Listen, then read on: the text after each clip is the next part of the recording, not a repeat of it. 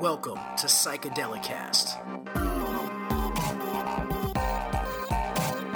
Hosted by Clinton Cayley, this show is an interview based podcast focused on offering listeners in depth information concerning plant medicines, entheogens, and all subjects tangential to psychedelia. Join us in prying open the third eye. Welcome to Psychedelicast, ladies and gentlemen. Clinton Cayley here, your constant host. Thank you for joining us for this installment of Psychedelicast. This is going to be episode number. Which episode are we on? Are we on episode 11? I think this is episode 11. I'm checking my own podcast right now to see which episode I'm recording today. Yes, episode 11. This is not a no trip sitter. We are offering you an interview today with none other than Dr. David Hill. Super excited. This is a fascinating interview with a uh, a prominent psychologist who knows his stuff in the realms of psychedelic integration and various other uh, psych- he offers various other psychological services Dr. David Hill, a PsyD, Doctor of Psychology, is the owner of Discovery Psychological Services. He has worked in a wide variety of settings, including psychiatric hospitals, community clinics, drug treatment clinics, and within the juvenile justice system. Dr. Hill has been trained in psychodynamic, cognitive, behavioral, and various other theories. In addition, his approach is grounded in neuropsychology and modern imaging studies. This allows him to choose from and integrate a wide range of therapeutic approaches when addressing the needs of his patients. It is his belief that the treatment should be tailored specifically to the needs of the patient and that each patient is an expert regarding their lived experience and personal challenges. In his practice, he enjoys working with teens and adults from various cultural and economic backgrounds. He integrates mindfulness and existential approaches into therapy and also enjoys working in transpersonal and spiritual areas. He welcomes members of the LGBT community, kink community, those with alternative religious leanings, and those in non traditional relationships. Some of the areas of his specialization include depression and anxiety, abuse and neglect, crisis and trauma, grief and bereavement, behavioral difficulties, spiritual emergencies, life transitions, identity development, and individuation, as well as existential issues Thank you so much for joining us today, Dr. David Hill.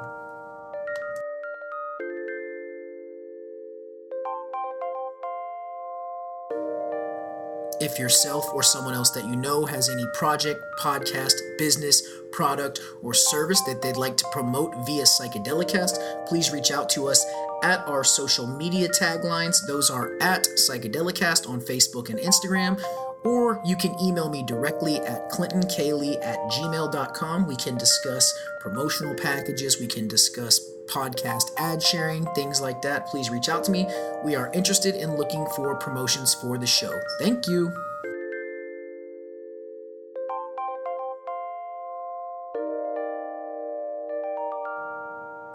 Well, guys, not a whole lot of housekeeping for you today. To be totally honest with you, I've had a rough week. My life has drastically changed since the last time you uh, heard my voice. Um, my partner of roughly three and a half years uh, decided that it was time to end that relationship. Um, so, for any of you that have gone through that before, uh, you already kind of understand what it's like. That's a very long relationship. That's a lot of time and dedication and love and mistakes and pain and um, good times and bad times and all that good stuff. Uh, that's a lot of time to spend with somebody and for it to be gone just like that. Um, but, you know, um, I'm feeling hopeful about it. I'm feeling uh, excited for the future. I know there are things that I need to work on in myself personally. I'm prepared to undertake those. Uh, I feel as though I have been undertaking those already, but uh, this has re- given me a renewed motivation to work on those areas of myself that are lacking. So bear with me and send me some good vibes. Uh, although I'm feeling very peace at peace about it, and I'm feeling very good about it by comparison to previous uh, relationship endings. Uh, four years is a long time to spend with somebody that you love, and it's very difficult to let that go and move on. but that's uh, that's what this psychedelic training is all about. Um, or that's a, a, portion of the psychedelic training is learning to let go. So I'm working on that. Um, but you guys just just vibe out for me, and uh, I appreciate that, and I know that you guys are going to send me your love. Beyond that, continue to engage with us on social media platforms, Instagram and Facebook at Psychedelicast. We like to post a lot of cool stuff there, research, memes, uh, random psychedelia that we find cool or interesting. All of that can be found at our Facebook pages. Do me another huge favor as you're listening to this podcast, go ahead and subscribe on whichever podcatcher you're using. Drop us a little five star review, rating. That would be great. That helps the show become more visible. We reach more ears. We get to spend more time doing the show. We get we continue to this allows us to continue to have access to high quality guests all of that jazz. Before we do our psychedelic interview, let me tell you about some of the guests we have coming up. We have none other than Mr. Joe Moore from Psychedelics Today joining us on the podcast um, on the next non trip sitter episode. So that'll be two weeks from this release date. Joe Moore of Psychedelics Today, a behemoth in the psychedelic podcasting community. Uh, we have an interview scheduled with uh, Icarus 480. Um, if you're unfamiliar with Icarus 480, you should check out his YouTube channel. This guy is awesome. I'm a huge fan. I've watched all of his YouTube stuff. Uh, I'm interviewing with him tomorrow. I'm super excited about that. With all that being said, why don't we talk some psychedelic news? Let's do psychedelic news.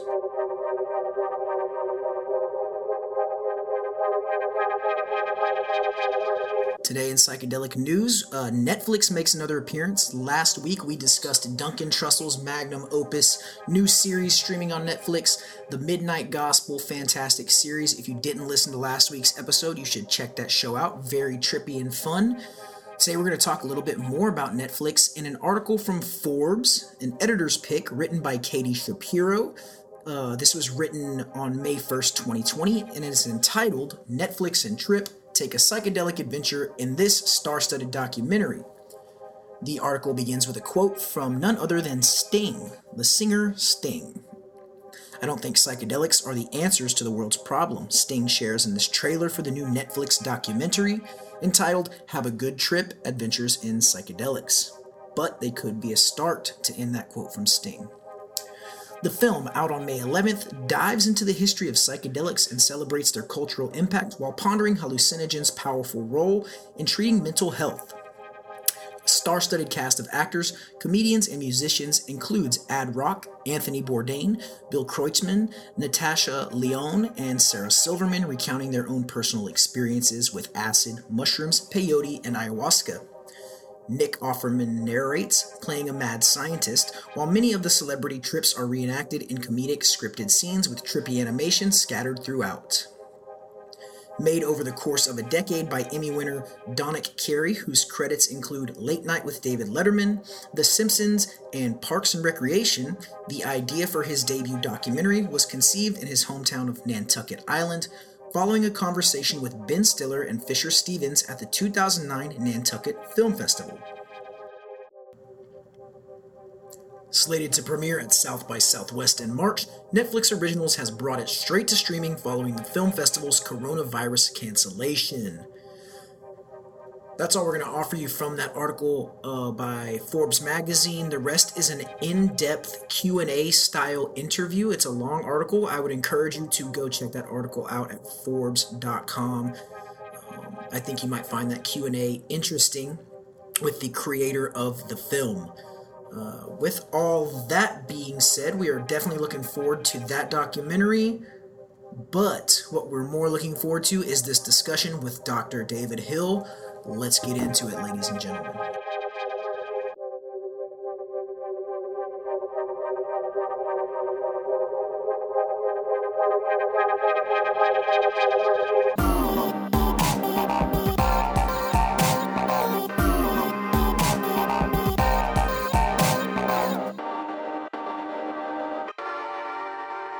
Today, Doc? Oh, pretty good. good. Pretty good. It's interesting times, but yeah. Uh, it is.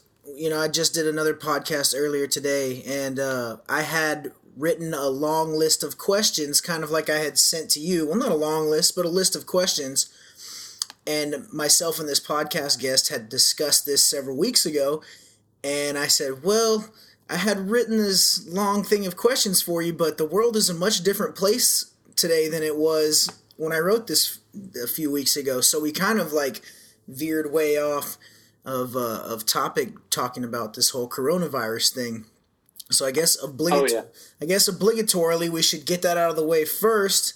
Um, but well, let's in, let's uh, introduce you and invite you to the show. We have Dr. David Hill with us today of Discovery Psychological Services. Do you want to go ahead and introduce yourself to our listeners briefly, or however? Uh, yeah, sure. Um, my name is David Hill. I have a, uh, a PsyD, so um, Doctor of Psychology, a little different from a PhD in that the PsyD has a little more clinical training, whereas the PhD has a little bit more research training. Um, I earned the PsyD at uh, California Institute of Integral Studies in San Francisco. Um, currently a licensed psychologist in private practice in Austin, Texas. Um, I deal with a, a, number of things. Work with a lot of veterans. I do, um, you know, uh, trauma therapies, um, uh, grief, depression, uh, abuse history. Uh, also do uh, forensic evaluations for the VA and uh, juvenile courts as well.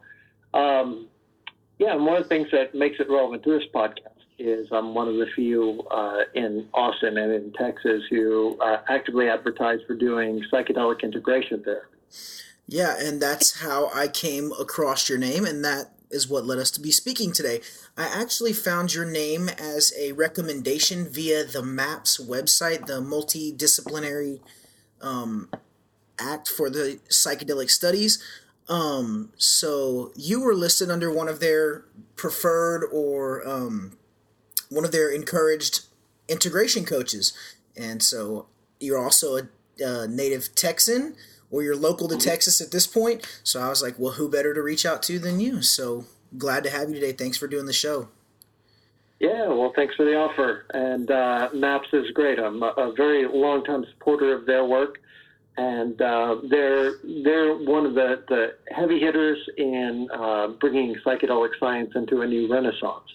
I tend to agree with you on that. Um, so actually as someone who's considering a further education in psychotherapy myself i'm curious as to what led you down this path. Um, how did this kind of how did you get into this line of work? How did this all start for you? Uh, um, specifically uh, doing therapy or uh, more even more specifically into doing psychedelic therapy we can start at the therapy in general and, and kind of talk into the um, where the psychedelics were introduced, or either way. Okay. So uh, yeah, I'll start off with the, the therapy side. Um, you know, when I was a, a teenager, I uh, went through a, a, bit of a troubled period, and as many teens do, uh, had some issues uh, going on where I wasn't able to wrap my head around life or how to how to do the whole uh, human thing. Um, so I found myself in group therapy with a bunch of other troubled teens, and it was an amazing experience. And um, the guy who ran the group ended up being a, a mentor for me for many years. And I kind of, you know, uh, went on through that and got into life and uh, forgot all about that. Um, but then later on, um, I, I actually uh, you know, kind of failed to launch out of high school, tried to go into college and partied my way right out. Uh, and then found myself flipping burgers and and uh, slinking back home in shame with my tail between my legs. So I had to kind of figure out what I wanted to do with life and got into IT. Did that for about ten years. Realized, man, I really don't like it. Uh, not my thing. Um, and then kind of a mixed blessing that the tech crash came along, mm-hmm. and there were no more jobs. So I decided to really do some introspection. And, you know, during that 10 years I was doing IT and, and uh, even before, uh, I'd been in a philosophical and spiritual kind of quest, just trying to learn more about myself, my place in the universe, kind of wrap my head around this whole human thing we're all supposed to be doing, but we're never given a manual for, right? Sure. Um, so uh, that led me to a point where I, I fairly well integrated myself, and I wanted to then give back and help people since I've gotten myself to a place of, of understanding and, and manifesting myself pretty well. So, uh, you know, I, I thought, you know, I've always been very philosophically oriented, but um, unfortunately, in order to, to earn a living as a philosopher, you pretty much have to have a PhD and go into academia, which uh, tenure track, I don't know if you've noticed, but tenure track jobs are almost none these days. They like to to keep people as adjuncts and, and underpaid without uh, without locking them into a particular institution these days. So I decided, um, you know, that that wasn't going to be my track. But psychology is kind of like applied uh, philosophy in many ways. In fact, psychology grew out of philosophy. Mm-hmm. Uh, so um, that's that kind of brought me to that, and and I thought I could make a good living doing this by helping people. And it seems to be a um, a good expression of who I am as a person, and uh, nothing better than giving yourself a gift of a career where you can show up every day and just be yourself. Yeah, absolutely. I've been working toward that myself in in, a, in the past few years. Um, I'm actually in emergency medicine. Um, I'm a tech. I'm a CT tech. Um, so my training is um, clinical, and and right now I work oh, in the emergency. Looks like you locked up there. Say that one more time.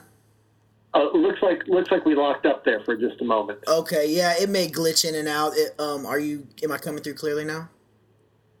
Yeah, you sure are, and that's technology. Uh, yeah. But thank you for for doing what you do as a CT tech. I appreciate I mean, that. you know, you're in the trenches too, doing you know, uh, it, helping people out when they badly need to be helped. Yeah, I appreciate that. Thank you very much, and thank you for what you do as well. Yeah, it's getting kind of weird out there right now, but uh, you know, it's it's all going to be okay. We'll touch on that. I, I want to go through some other things bef- before we get locked into that because I do want to touch on the coronavirus, and I'm sure you probably have something insightful to say on this at, at this point, but I think everybody probably does. So, you know. Yeah, but. you know, I, I'm fine with just acknowledging that it's a it's a weird time right now. Um, I guess the only thing psych related that's worth mentioning about it is there's been a lot of advocacy uh, from my profession towards uh, insurance companies and legislators trying to get insurance companies to authorize the use of telehealth so that mm-hmm. we're less at risk, our patients are less at risk. And some of the insurance agencies, at least in Texas, are starting to respond, and the governor ordered uh, that any um, any of the insurances that are managed by the state have to have to allow it. So it's slowly getting there, but it's, it's been a massive um, advocacy effort just very suddenly within the last couple of weeks. Yeah, I was. Gonna, and that's. I was gonna. Yeah, that's just, all I have to say about it, really. Right on. Uh, yeah, just a comment on that. I I just did a little piece last week on my episode. I just do like a kind of a psychedelic news today, and I did it on an article about telemedicine and the administration of ketamine, um, this, that, and the 3rd mm-hmm. Not to go into specifics, but I was like, it's odd how it took something like this, but all of a sudden, like these things that people were desperately needing, like access to telehealth medicine um, and things like that, all of a sudden just took place. Like they're starting to instantly kind of allow people to have access to this stuff when they, they could have moved on this a while back, but they didn't. That's true, uh, and it's uh, you know I've been using telehealth off and on since uh, um, 20, 2011, I think, um, and you know, the, the legislature here in Texas uh, always wants to remind us that we're in a mental health crisis in Texas. That's because there aren't that many mental health providers compared to the number of Texans, obviously, right? But mm-hmm. um, but all the mental health providers, for the most part, are stationed in the major cities. And if you look at a map of Texas, we're mostly a rural state, and there are huge areas with no mental health care at all. But you know, people have Wi-Fi and and uh, a laptop or even a phone. You know, we can do phone sessions or telehealth sessions with people remotely who are hundreds of miles away, still in the state and needing care. So, you know, uh, hopefully uh, this shift will stick. I hope so too. Um, I, you know, at this point, that's um, kind of something that myself and my last guest were talking about is hopefully the things that we're seeing the silver the uh, silver lining at the edges of all this hopefully that they they hold and they come rapidly because that's what we need right now in all of this. Um, if you know, right? If, yeah, if indeed. anything. Um, so we kind of we got through to your to the psychotherapy aspect and kind of the road that led you there. What led you to become interested in specifically um, helping people to integrate psychedelic experiences? Uh, well, I, have had a ton of psychedelic experiences myself, starting at age 16 uh, with LSD, mm-hmm. and um, you know, personally explored um, a, a, lot of the different um, uh, three-letter sort of research chemicals um, mm-hmm. that came out of Shulgin's lab. I mean, not from him, obviously, but through. Uh, uh, being a part of the party circuit and uh, burner events and, and, things like that, mm-hmm. um, you know, I, I uh, started off as one of those kids who was uh, pretty heavily influenced by uh, Leary, McKenna, and all those guys from the '60s. And uh, for good or for ill, I mean, there's some ups and some downs for for all of those guys. Sure. Um, but you know, I, I wanted to, you know, as I kind of pointed out, my whole gig back then was exploring consciousness. I didn't know who I was or how I was or why I was. So um, seemed like psychedelics were a deep dive into that. Once I uh, tried it for the first time, I was like, oh, wow, this is actually a way to really um, get deep into understanding consciousness. Yeah. So that got me really interested, and that that was you know I had many I've had many transformative experiences over my lifetime uh, uh with and without psychedelics, but um, you know even my choice of, of grad schools I was accepted into a few different grad schools out of undergrad, and uh, I chose California Institute of Integral Studies uh, specifically because they have a or had a program that was heavily rooted in transpersonal psychology, which uh, has kind of a focus on the spiritual. And um, you know, they had a at, at, the time I don't know if they still have it, but at the time they had um, uh, they had a scholarship so that if you were doing your dissertation on psychedelic studies in particular, they had a, scholarship that would pay out up to five thousand dollars to help fund the the research. And so um, in the early days, well, I guess not early days, but in you know several of the principal investigators of the studies that uh, MAPS, uh, Multidisciplinary Association for Psychedelic Studies, uh, they that they're doing um, came from my program at CIIS. Mm-hmm. Uh, so it, has been a good synergy. And if you talk to Rick Doblin and you mention CIIS, he'll be like, "Oh yeah, that's a great spot. A lot of good folks come out of there." So it's pretty. Um, you know, th- there's long been a link between uh, those two institutions.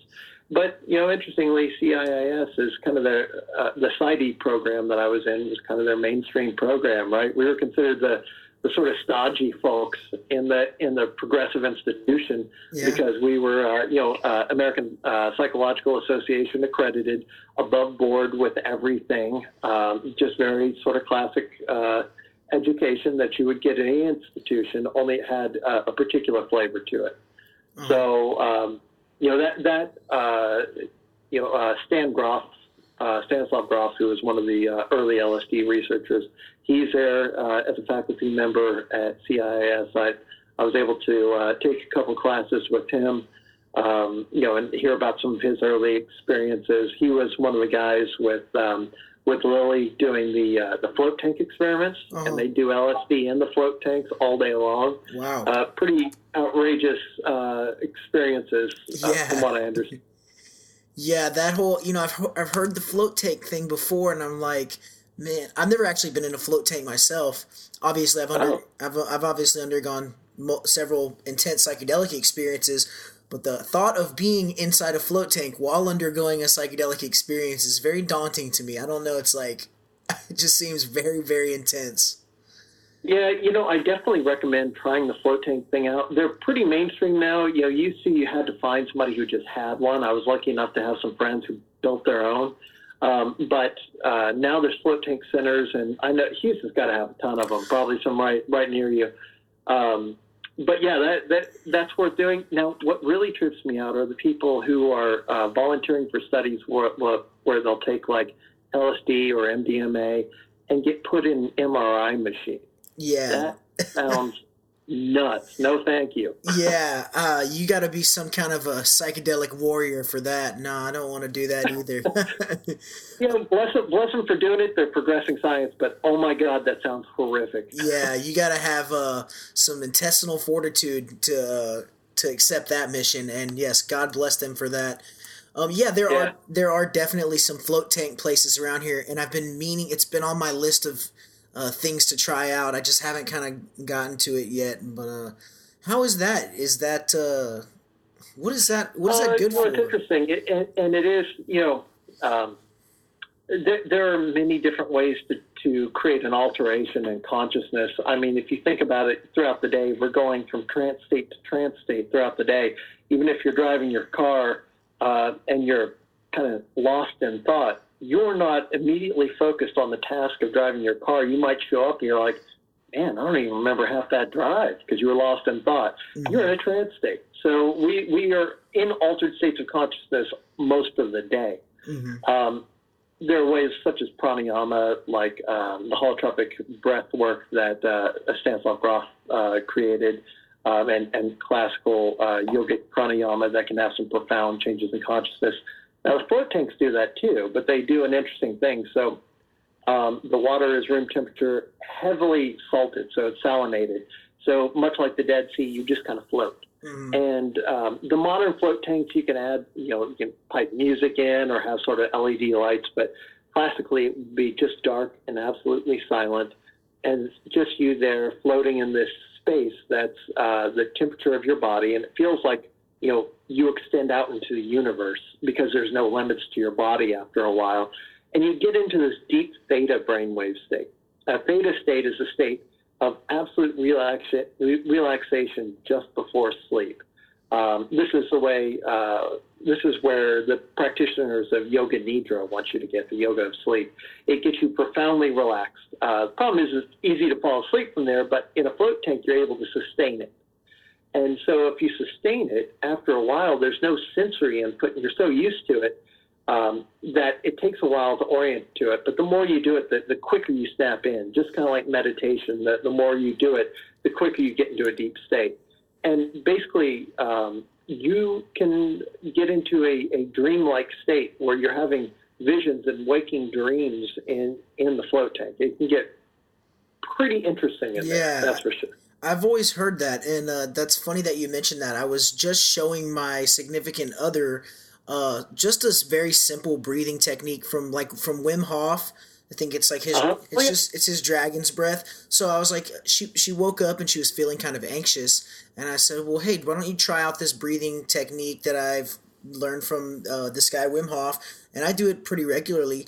And I was literally just showing her how to do it, and I like accidentally had this very very intense experience. I was like overcome with emotion. I started crying like right there on the spot. She's like wow. I was like yeah i did i did not expect for that to happen. Like i was just trying to uh, show her the way that the technique is done and i ended up having this like really intense moment. And uh so she was like yeah i think i will try that.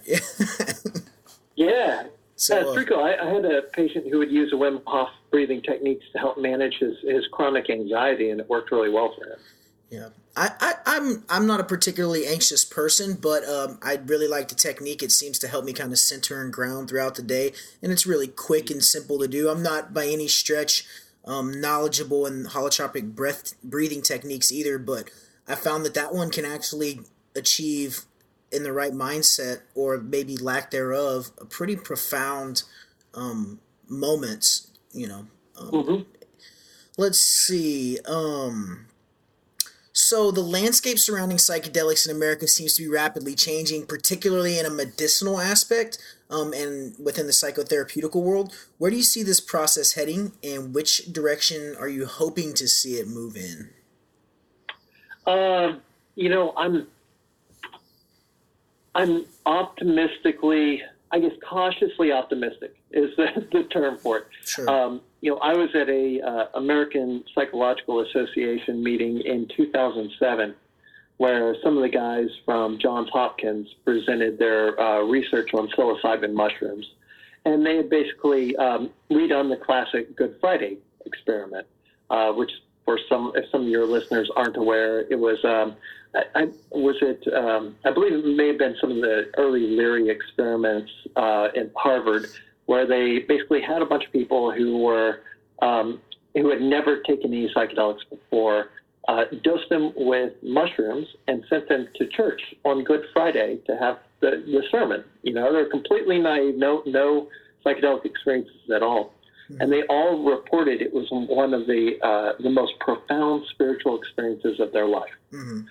So uh, the Johns Hopkins folks, um, when they were setting off uh, to start doing psychedelic research at their institution, that was one of the first things that they recreated. It's a classic experiment, pretty easy to recreate. Um, you just find people who've never done shrooms before and yeah. send them, you know, send them to church.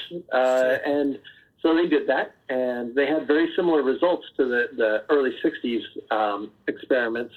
And uh, they had taught, they had developed a scale to measure um, spiritual experience, and they it rated for almost everybody as one of the highest spiritual experiences in their life.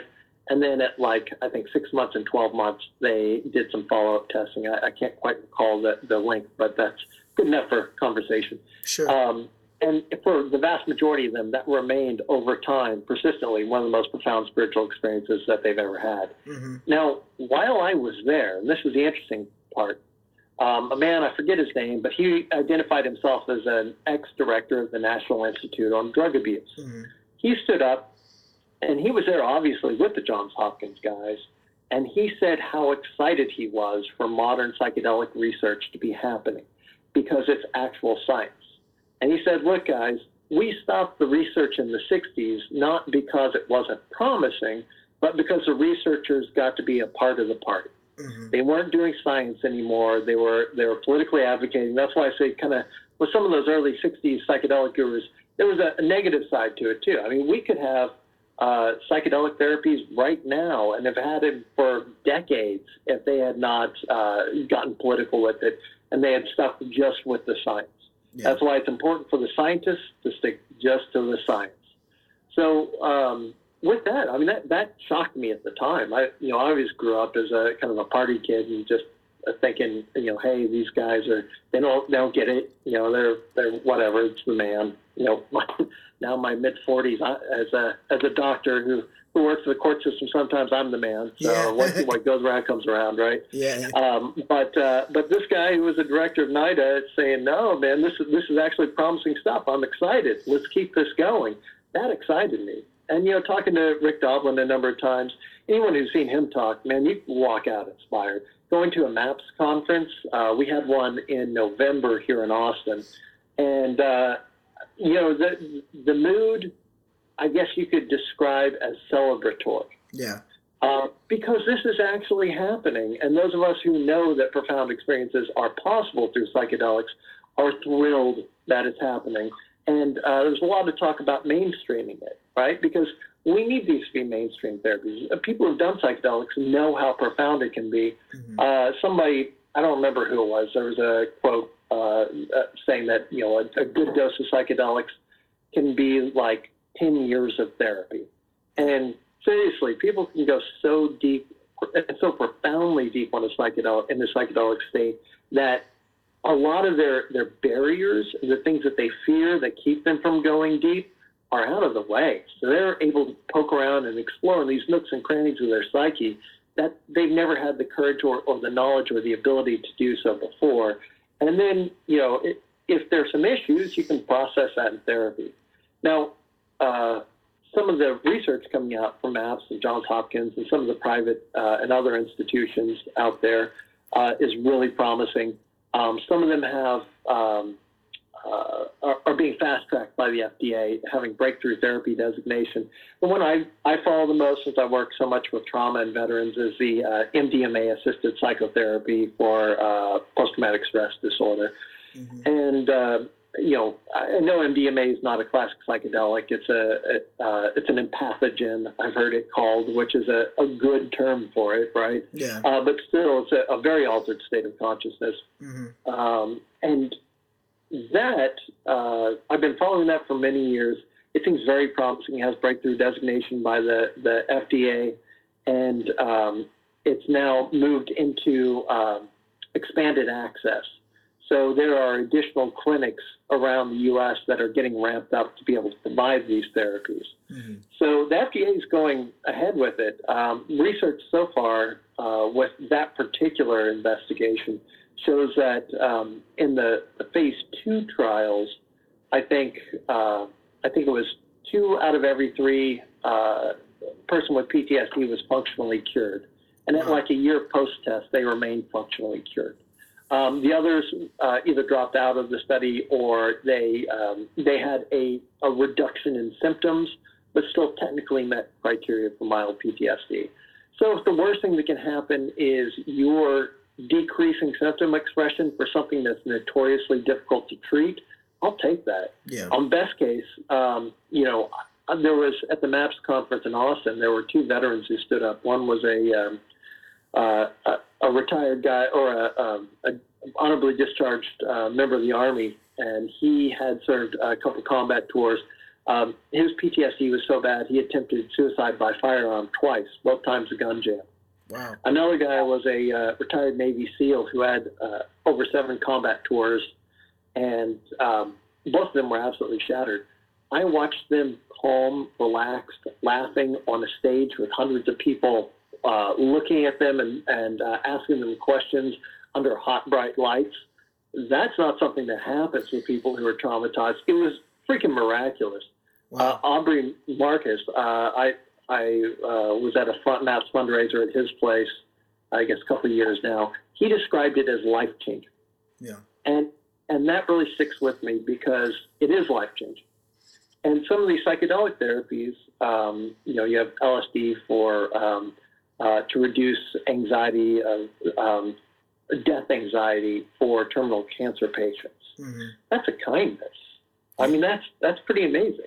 That's yeah. Um, yeah there, there's uh, the research out there is fascinating. I recommend people go to maps.org and um, you can sign up for their newsletter. They send out a, a monthly newsletter and it lets you know kind of how the research is progressing. You can drill down into that if you want to and keep current. Uh, it's pretty fascinating stuff. Absolutely. So, yeah, I guess cautiously optimistic because I think it's heading in a good direction. It's being mainstreamed, and I think people are. Heck, Sanjay Gupta has talked about it, right? Yeah. He's advocating uh, marijuana use, um, uh, marijuana legalization because of all the, the benefits to it. So um, I, I think it's heading in a good place, uh, but it doesn't take much for. There's taboos associated with expanding consciousness like this, right? Sure. So there's it, it won't take much to explode this whole renaissance and, and make it just make it crumble uh, if we're not careful. So we have to keep everything absolutely above board. Sure, and that uh, that point right there can kind of help us segue into the next thing I wanted to talk about, um, which this is a very common motif um, found within the I guess psychedelic community is the idea that psychedelics are not for everyone. Uh, is this an accurate statement, and can you expound on this concept um, of psychedelics not being meant for everybody to use? Yeah, and, and you know, I'll, I'll, take this from a couple different uh, directions. One, I know it's contraindicated for people with a family history of psychosis. Mm-hmm. Uh, the concern is that a large dose of, psych, uh, of psychedelic may possibly uh, bring on psychosis in somebody who has a genetic predisposition that way. Uh, so before before you take a trip, uh, check into your family history. Find out if you had uh, an uncle or an aunt or, or mom or dad or grandma or somebody was institutionalized. Uh, if that's the case, uh, you may want to try something else. Uh, so there's a, I mean, there's a psychiatric um, reason for that. Mm-hmm. But uh, also, you know, one of my, I guess my earliest clinical experience was working at a methadone clinic in San Francisco in the Tenderloin district.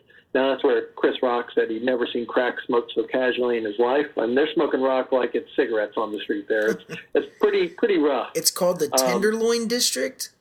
Yeah, the Tenderloin District. Look it up. Uh, he said that loin ain't so tender. Yeah, and that's no kid. um, but yes, it's, it's it's a pretty gnarly area. Um, and I worked in a methadone clinic there. And so one of the things I really noticed there is that there weren't many psychedelic users, right? a lot of these people had traumatic backgrounds or whatever, and they would either drink a lot, you know, they're using um, opiates, obviously, or they wouldn't be there. They'd use um, benzodiazepines uh, to kind of blot things out. Some of them would use crack or meth because they wanted to kind of get a ride up. Mm-hmm. Um, but what I really discovered was it's sort of like a, you know, different stuff. People are kind of drawn to different substances. Um, so, like the benzos, um, you know, if somebody has a real bad trauma background and they just don't want to think about something because their waking experience is too painful to to really get into, then um, you know they're likely to want to blot out their consciousness. Uh, same with drinking themselves into a stupor, you know, shooting smack, whatever. As long as it takes everything away. Mm-hmm. Uh, you know, people with speed, they want that rush. They want they want um, you know more aggression, more adrenaline. They just want to push it. Um, but psychedelics, psychedelic people who take psychedelics tend to be really introspective, really psychologically minded. They want to explore the, themselves and their place in the universe.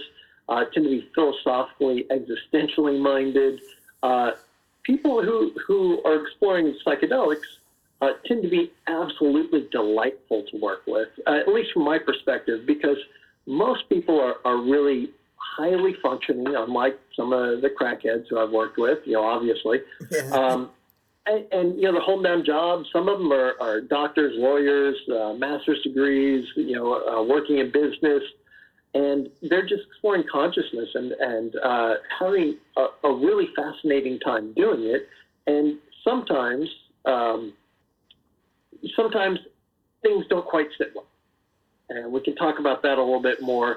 But I think to, to answer your question, I think people are sort of drawn to certain substances based on their background, what's happened in their life, and based on, on their overall psychology. Sure.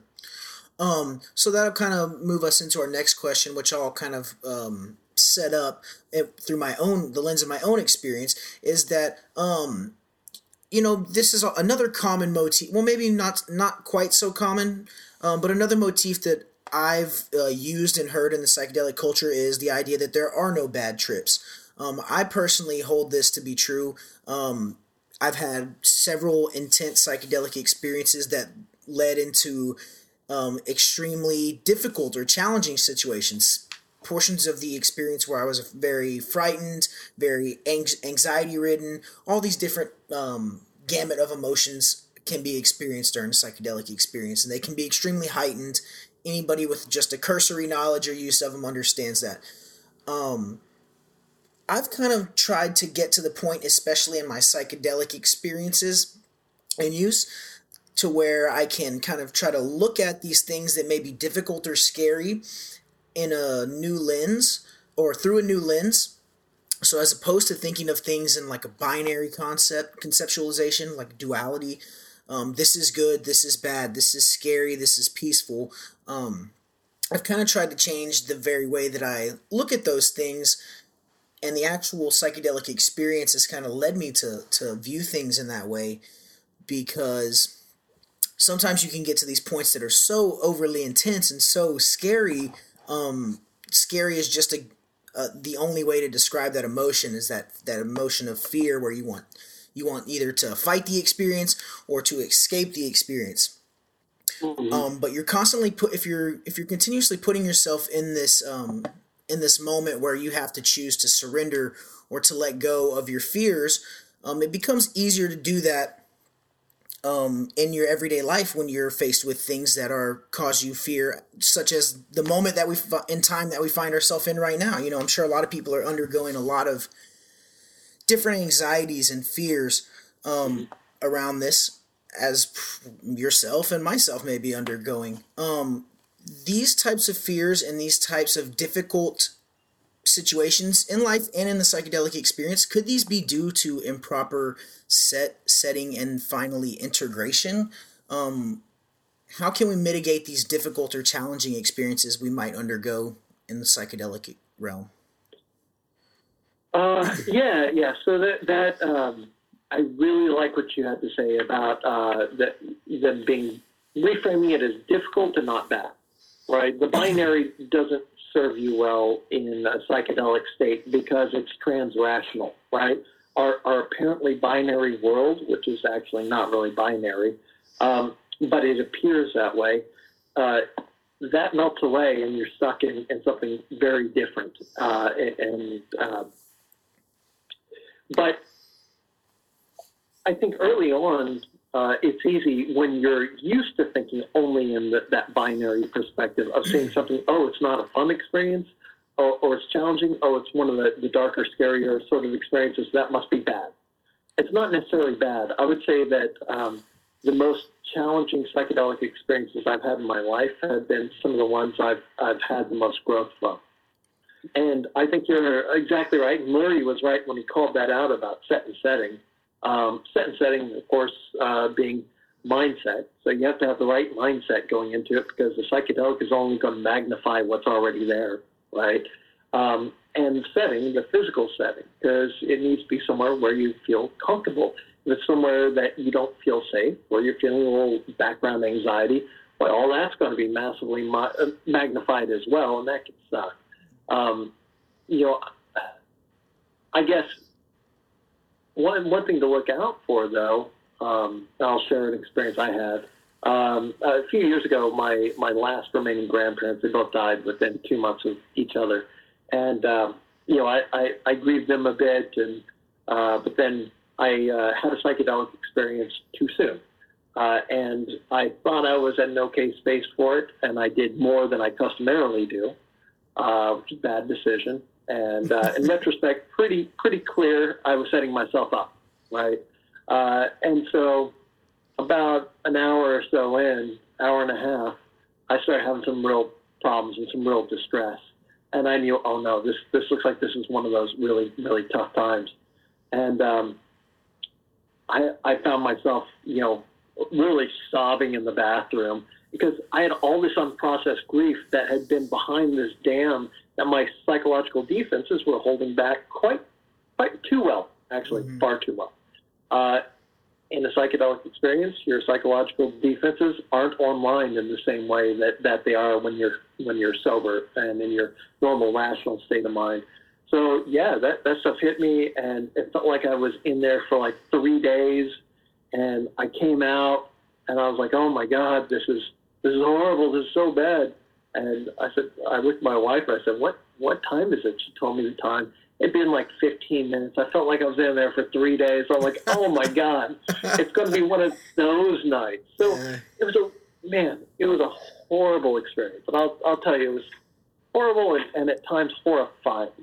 Uh, but it's what I needed. And after that, I actually spent a, a lot of time um, on the integration phase because I sucker punched myself. And, and you know, I, I'm I'm a professional psychologist. I'm licensed. You know, like uh, you should know better, but just because you have credentials doesn't mean like there's a part of your psychology that's not going to get thrown for a loop sometimes too. And I kind of share this because I, I spent a lot of time in the integration phase, and that's where that became important. Because um, while it was a deeply unpleasant, very difficult experience that some people would call a so-called bad trip, um, it was a massive growth experience that has fueled me uh, since that time. Mm-hmm. And so I spent a lot of time in contemplation, meditation, and in prayer. And I had some profound spiritual experiences that occurred due to that. Um, and I, I experienced a sense of love and connection with my grandparents that I don't think I ever would have been able to experience had I not had such a difficult psychedelic experience. Now, I'm not saying in a million years I would have, if I knew that was going to be the outcome, that I would have done that. I absolutely would not have. I would, you know, I would have reached out to somebody I know and got some damn grief therapy, like I should have done in the first place. Uh, but you know, sometimes you can outsmart yourself and cause yourself a bit of a mischief. Dude, yeah, that sounds like a rough one. Um, you know, I kind of have an um, analogous story, but on the other end of the spectrum, just as a brief aside, um, I went to Peru last year in October um, to drink ayahuasca for the first time, and I did two two ayahuasca ceremonies. Um, the first night was kind of went the way they said it was going to go. It was extremely intense. It was extremely um, the best way I can describe it is a very violent experience, um, but not be- not negative for me. There were some challenging parts just on the level of intensity that it was.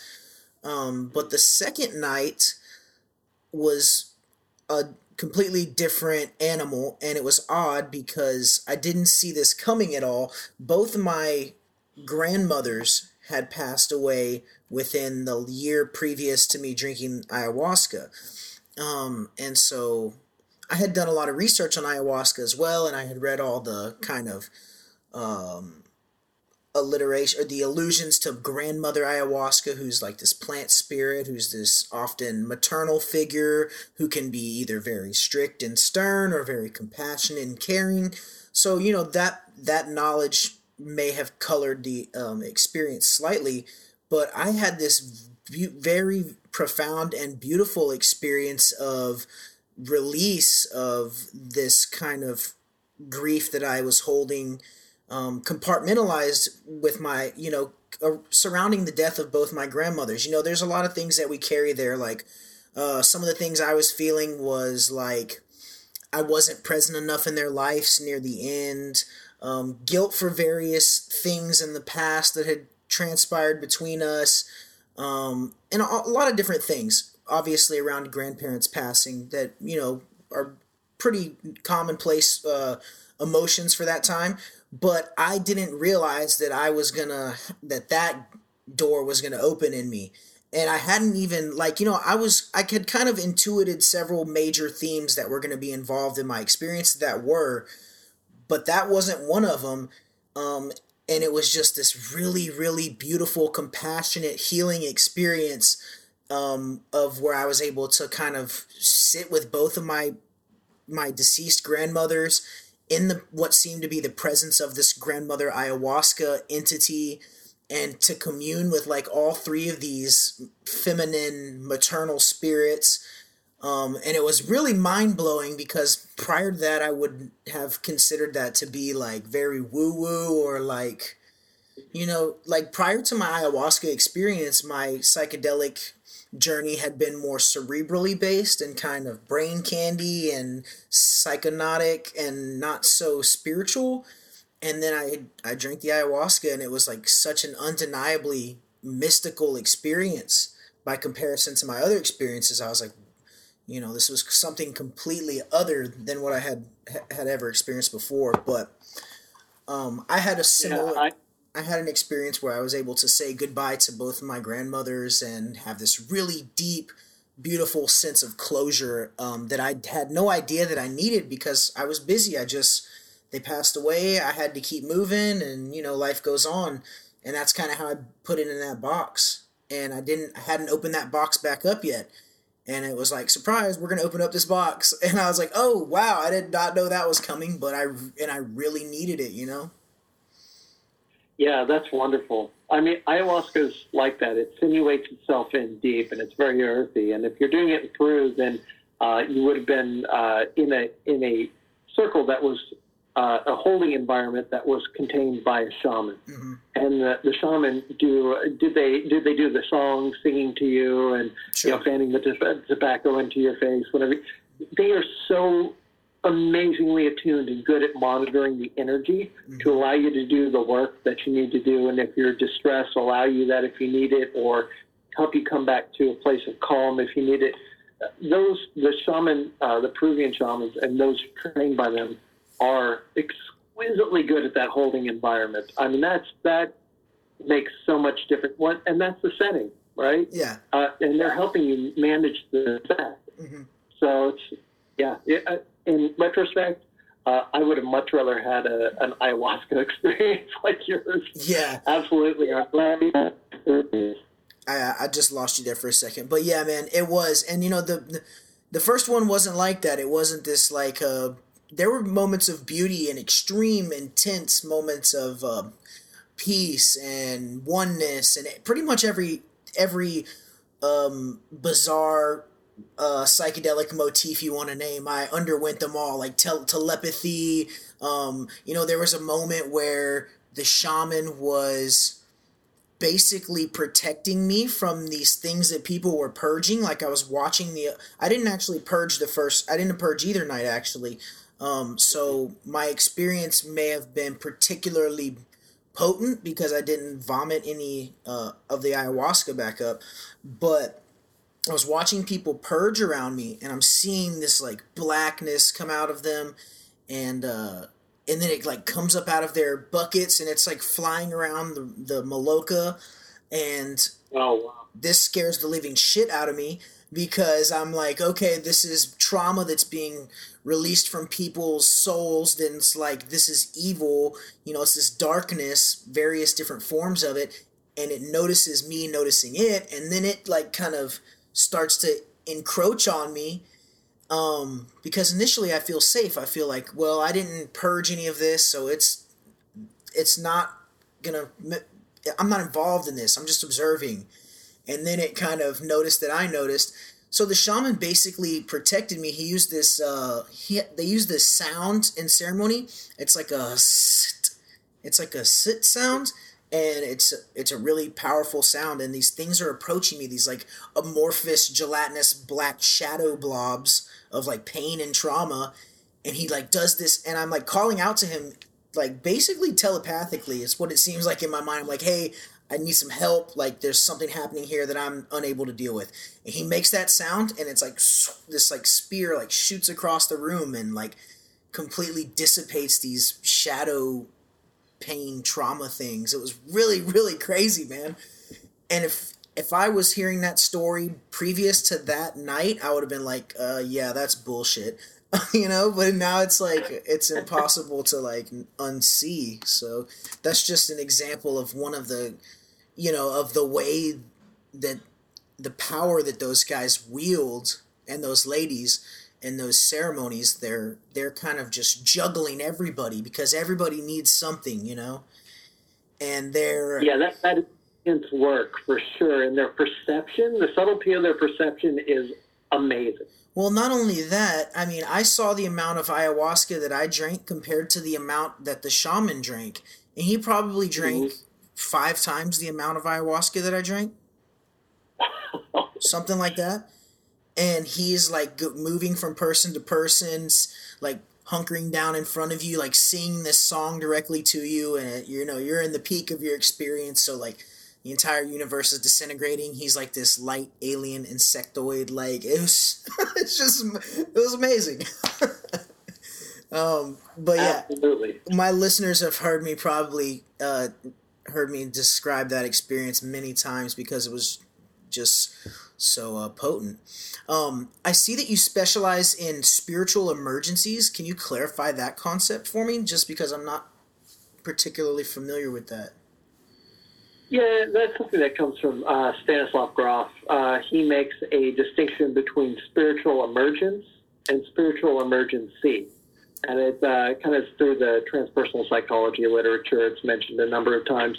Um, and so basically, uh, if, if, you're going through spiritual work and spiritual development, often you'll have a time where you are confronting aspects of yourself that no longer serve you at a very deep level, but maybe something that you've identified with so long you see it as, as a part of you, but it no longer serves you. I mean, in psychotherapy, we're, we're addressing these as well, but in spiritual work, it can be um, even more intense because a lot of times you're working with mystical states or deep meditative states, pranayama. You're using uh, different tools that tend to make things a little more intense. Um, and so sometimes it can be really difficult to, to determine whether this is a spiritual emergency, where someone has gotten themselves into a crisis state where, like, oh my God, now I'm, I'm untethered from the way I viewed the world, the way I organized the entire world.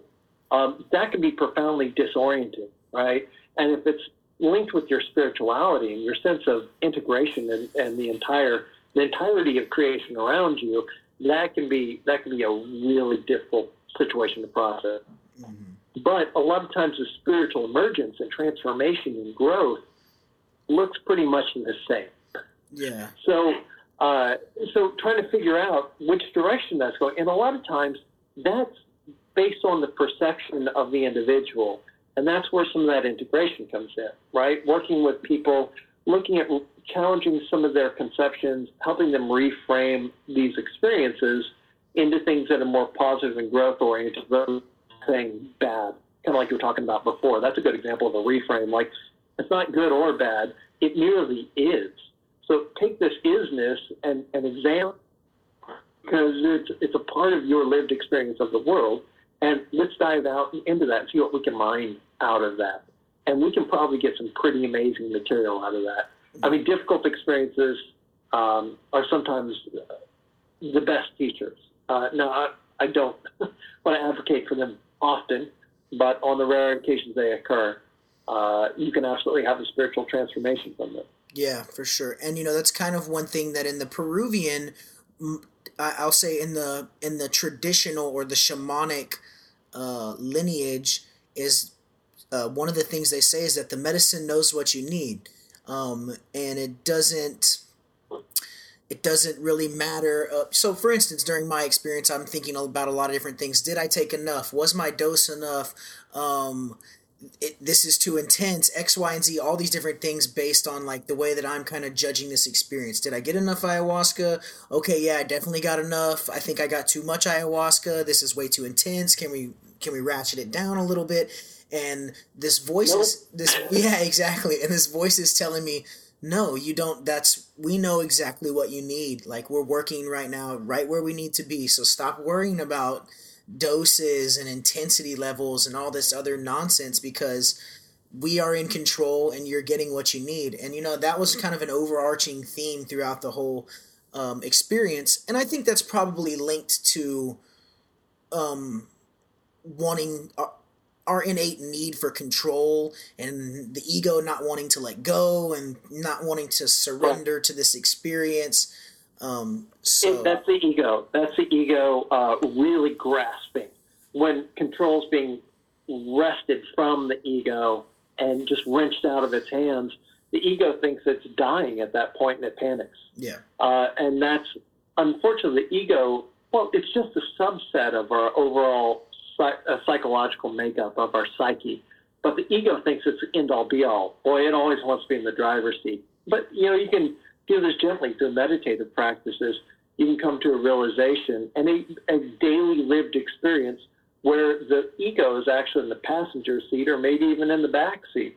You can sort of distance yourself from that identification with the ego to the point it doesn't flip out like that anymore. And I think that's more ideal and, and something that um, through psychedelic experiences, spiritual experiences, uh, meditative work, what have you, um, it's it's important. Uh, the ego isn't necessarily bad. I mean, like in the yogic literature, they'll often talk like, "Oh, you have to kill the ego" or whatever. You don't kill the ego. That's that's sort of a um, uh, that's a wrong way of looking at it. The ego is always going to be there. It has to be there for you to interact in this world and not be a drooling mess, right? Yeah. You have to have a sense of I of self, but um, hold that sense of self lightly because that's only a portion of what makes you up and there's some much greater, more beautiful aspects that make you up, other than just this grasping sense of I that has a hard time giving up control. Mm-hmm.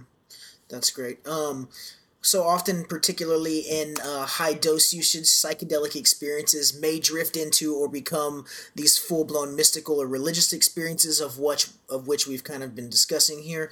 Um, mm-hmm what role do you see these very intense religious type or mystical type experiences playing in a therapeutic sense? Um, yeah, that's a, a bit difficult to answer because it depends on the individual, and it's it's tough to generalize. But um, they are really rich lived experiences that you can mine for, for material to process. And I think um, I think with the process of psychedelic integration about it, you know, people come to me after they've had a psychedelic experience. Obviously, um, we're in a, a state where, uh, or, or a, a, country where these substances can only legally be uh, given in research that's approved. But people are going to do psychedelics and all sorts of stuff anyway. Um, we're people. Yeah. So uh, if somebody uh, being licensed by the state, I obviously cannot be a psychedelic guide, but I can help you integrate it on the flip side. Mm-hmm. So after you've had a psychedelic experience, maybe a real intense experience, like like both of us were talking about, um, and something didn't quite, um, you know, you're still really wrestling with something after it. Uh, the thing is, like in a psychedelic experience, it's a trans-rational state. right? So it transcends your rational mind. It's different from anything your rational mind could ever conceive of. Um, it, it's vastly different. So when you return to state, a lot of times people have a hard time with what they experience. Yeah. And especially if it's a more difficult experience, um, something like, uh, uh, for example, doing a ton of LSD and having your egoic consciousness totally dissolved and being at one with everything, at one with the universe. You know, that whole samadhi experience uh, that yogis talk about. Um, you can do that through LSD temporarily. Uh, and it can be a terrifying experience at first as your ego is melting away. Um, but you just kind of go with it and let let let it happen in the moment. I mean, in the psychedelic experience, Larry was talking about that. You know, don't don't question it. Just be there, be present with it. Um, but then, as you come back, like, what does that mean for you existentially? Like, there was no more you, apparently, right? Yeah. So, what is this you? I mean, it, you can come up with all sorts of things. Um, you know, I, I had a patient who uh, did some uh, mushrooms and started looking at the world in such a profoundly different way that she had ever tried to organize it before, that she found it a very disorganizing experience and she was having problems with her daily life because um, it became very confusing and difficult for her. Uh, all of her assumptions about the world had been challenged and she didn't know how to put those pieces back together and it was causing her some distress. So my job then was working with her intensely to look at each one of these experiences. And, and the good thing is, if you have a psychedelic integration therapist who's done psychedelics of various types, you can get a sense for where they're going because you've had a similar lived experience, mm-hmm. right? Sure. Like you can talk about ayahuasca. I'm like, oh yeah, I know, I know how that gets down deep, and I'll grab some of that material and pull it up mm-hmm. uh, in the whole ancestor vibe with ayahuasca, you know. But for this, you know, we're able to to um, develop a shared language and then uh, mine that for really important, very subtle details of consciousness. And uh, it's enough material to, to work on for years, but you can you can do some sort of triage work or some, some uh, acute work to get things sort of reintegrated so that your rational mind isn't as distressed. Sure. You know, your rational mind is, is okay, I can handle this now. I'm not going to be flipping out and keeping you up all night because I don't know how to handle it. Um, so it can be quite useful. And, and for me, that's fascinating. Sure. Absolutely. Um, is that often what you see in your work? Is people who are looking for uh, help integrating difficult experiences? I, I, to me, that would make be the only thing that would make sense why I would seek I mean, I couldn't see myself being like, man, I had this really profound. I guess, well, yeah, I guess so. If you had such a beautifully or overtly profound uh, experience that it just challenged everything you thought about reality, even in a good way, you may need some help integrating that as well. I guess it just depends on the magnitude of of intensity or what it is you've undergone, and that obviously is very subjective and and varies widely from person to person. Um, yeah, uh, but it's more than that. I, I, mean, I see that sort of thing both ways, um, but also uh, I've seen some people who are who have seen some of the research and are, are experimenting with things, and they want to have a therapist to to process through some of this stuff. They're trying to sort of replicate some of the research, which you know, not terribly advised, but if you're going to do it, get get a uh, experienced therapist on board to help help you out uh, in, in whatever you get yourself into. Um, also, you know, people who are just there for self growth, right? But have maybe never tried psychedelics. Mm-hmm. And they're hanging out with their friends, trying psychedelics for the first few times. Uh, but at the same time, they want to know that they have a, a, bit of a safety blanket of having a therapist who can help them process through this stuff at, at the same time. I actually wish that sort of thing was around when I was young and, and uh, first time to experiment, experiment with some of this stuff because – uh, it probably would have made a, a, lot of difference. I would have had a lot more mileage out of everything I was trying to trying to explore. Yeah, I could have used uh, I could have used a little bit more direction as well. Um, but you know, I think the psychedelic my psychedelic experiences kind of helped me find my own direction, and my experimentation has always been kind of the more McKennian style, I guess, is you know, kind of silent darkness or going it alone, I guess, has always been my preferred method. So even the experience of ayahuasca, which is somewhat communal in nature, although at the end of the drink, you're alone in the madness that ensues, but there are other people present. Um, so I think there's some validity to the kind of go go your own way model used for psychedelics, but I'm biased to that because that's the only model that I've ever known or used. Um, I actually recently had a experience with a Native American church in a peyote circle, which is like wildly different from any other uh, from anything else I've ever experienced psychedelically because it was so like communal and crowd engaging.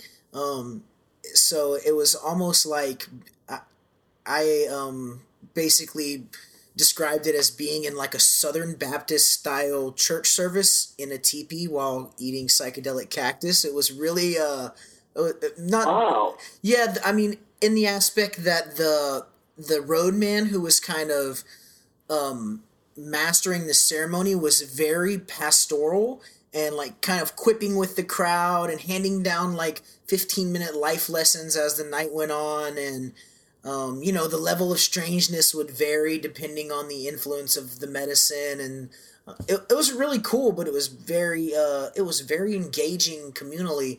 And that made it for made for a very comfortable experience because you just you feel you feel like you're involved in this other thing and it's not so just deeply, wildly introspective, where you're just so far down inside yourself, like ayahuasca is. Well, what was for me very, very introspective. Um, that sounds like a pretty fascinating experience. It was. It was cool, and I ever since I had that one, I was like, man, I feel like that was the perfect introduction to plant medicine ceremonial use for somebody. Because I mean, maybe that's just because where I come from in the South I think that a lot of like the southern like church people that I grew up with would catch that vibe and be like, well, if nothing else, that was very, very interesting to be a part of. Yeah, yeah, totally. Like you get that Southern Baptist kind of uh, good old boy thing going on, right? yeah. Um, so I'm gonna we're gonna go into like maybe one more question and then we're gonna kind of try to stitch it up here. I have to go to work here in a few minutes. Um, sure, absolutely. So, if you were to make any recommendation in this area, uh, what are some best practices that you recommend or utilize for the uh, integration of psychedelic experiences? I'm looking for maybe things like uh, breath work, yoga, exercise, diet. What do you? What are some of the best the things that you'd recommend as best practices in that process?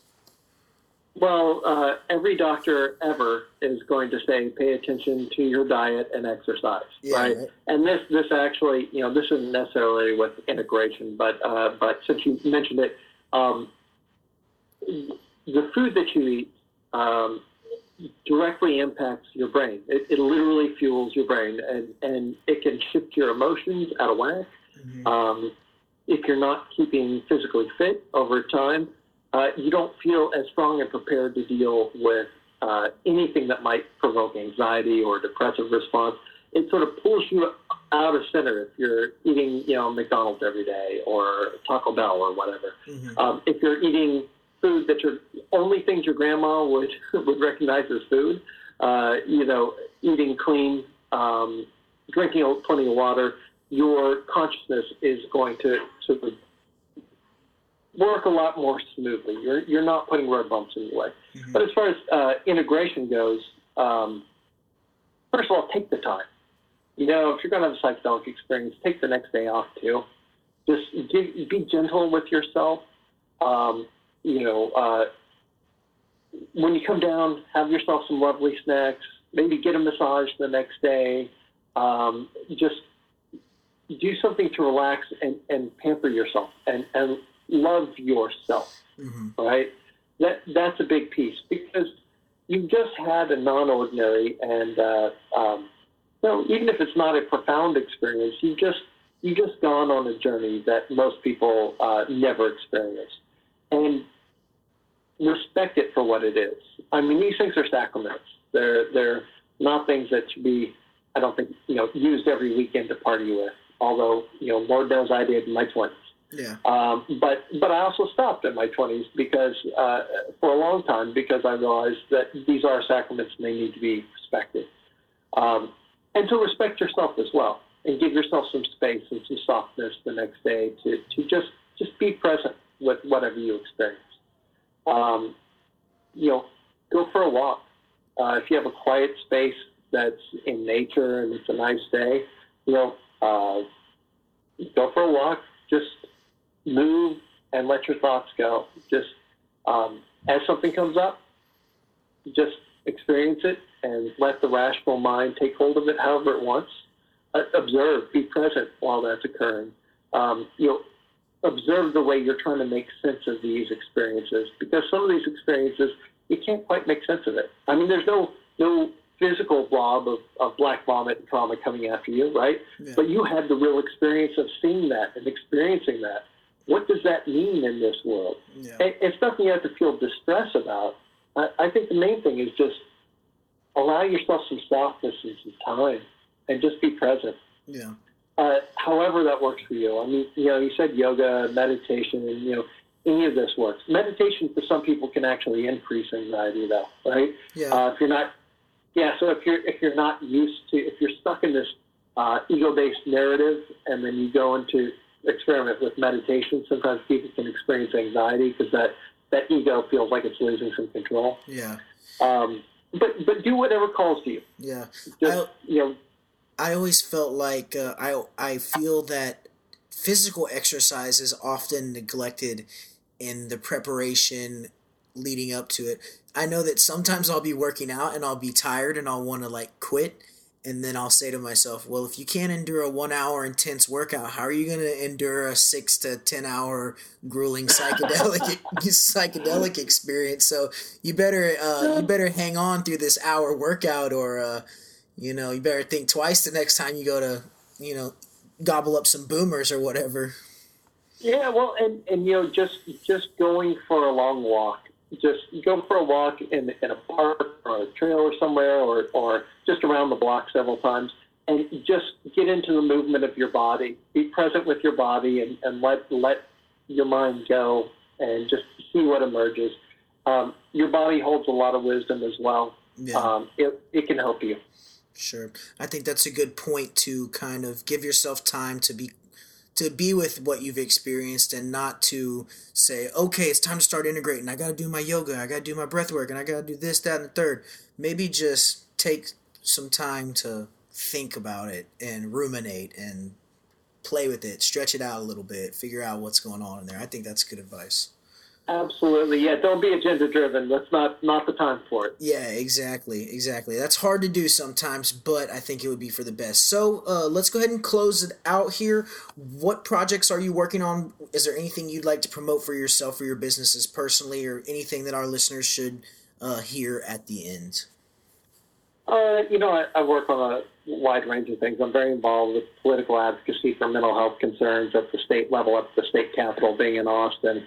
Um, you know, I do a lot of work uh, raising money for uh, training teachers for dyslexia uh, training. Um, I, I'm involved quite a bit, but um, really with, with psychology, I'd say, you know, if you have any questions, concerns, or want to contact me, I can be contacted uh, on the web at discovery-psych, P-S-Y-C-H. And uh, my phone number for my practice is area code 512-766-7792. You can get in touch with me there. Uh, I can be contacted directly by email at david at discovery-psych.com. Okay, thank you so much. Uh, Dr. David Hill is the guest today, uh, the owner of Discovery Psychological Services, giving some information where you can find him right there. Psychedelicast, thank you for joining us. Doctor, thank you so much for doing this podcast with me. It's been a pleasure speaking with you and meeting you. Hopefully, our paths will cross uh, IRL in real life at some point in the future. That'd be really cool. Hopefully so. I make it to Houston every once in a while. I got plenty of family down there, so Yeah. hopefully uh, we can get some coffee or something That together. would be awesome. I don't make it to Austin nearly enough. I love it. Maybe one of these days I'll end up there. I've always thought that, that might be where I belong. We'll see how it goes. All right, a hip town too, man. Enjoy it. I love it here. I love it here. No doubt about that. All right, doctor. Thank you so much. Yeah. Have a good evening. Okay. Yeah. Thank you. Bye bye. All right. Bye bye. And there you have it, ladies and gentlemen, our interview with the magnanimous Dr. David Hill. Uh, thank you so much, Dr. Hill, for coming on the show. That was a very interesting chat. I'm so happy that we got to do that. And I'd love to chat with him again in the future. We'll have him back on the show one of these days. Absolutely. Um, guys, I would like to apologize to you that this episode is coming to you a week late. As I stated earlier in the episode, it's been a rough couple of weeks for me. Uh, hence the lack of an episode. Not only was I dealing with my move, uh, but I was I'm also been dealing with the unexpected uh, conclusion of my long-term relationship, which has been tough for me, as it is for anybody. Um, once again, guys, thank you so much for uh, spending time with me and for enjoying the show and engaging with the show. I really appreciate it. Send me some love. Uh, some days are I'm very accepting and I'm very much at peace, and some days are a struggle. Some moments are a struggle. Um, for those of you who have had your heart broken before, who have been through a, breakup or the ending of a long relationship, you may understand this. Although it's difficult to understand until you're actually undergoing the experience. This experience is very psychedelic for me. It's very, uh, it's not a far reach to um, compare it with the psychedelic experience. But I've written a piece about that, and I think I'm not going to go into that any deeper because I'll probably share that piece with you or a couple pieces in that arena with you on the next No Trip Sitter episode that you can expect next week. Let's have our quote for the episode. From a one Kilroy J. Oldster in his book of essays entitled Dead Toad Scrolls. In any important relationship, we must always ask should we stay or leave? Perchance the correct answer exits in the reason for hanging on and the reason for finally moving on. Perchance self sacrifice is required. Conversely, perhaps selfishness is called for as an act of self preservation. Thank you for joining us once again, Psychedelic Casters, and we appreciate you for joining us in prying open the third eye.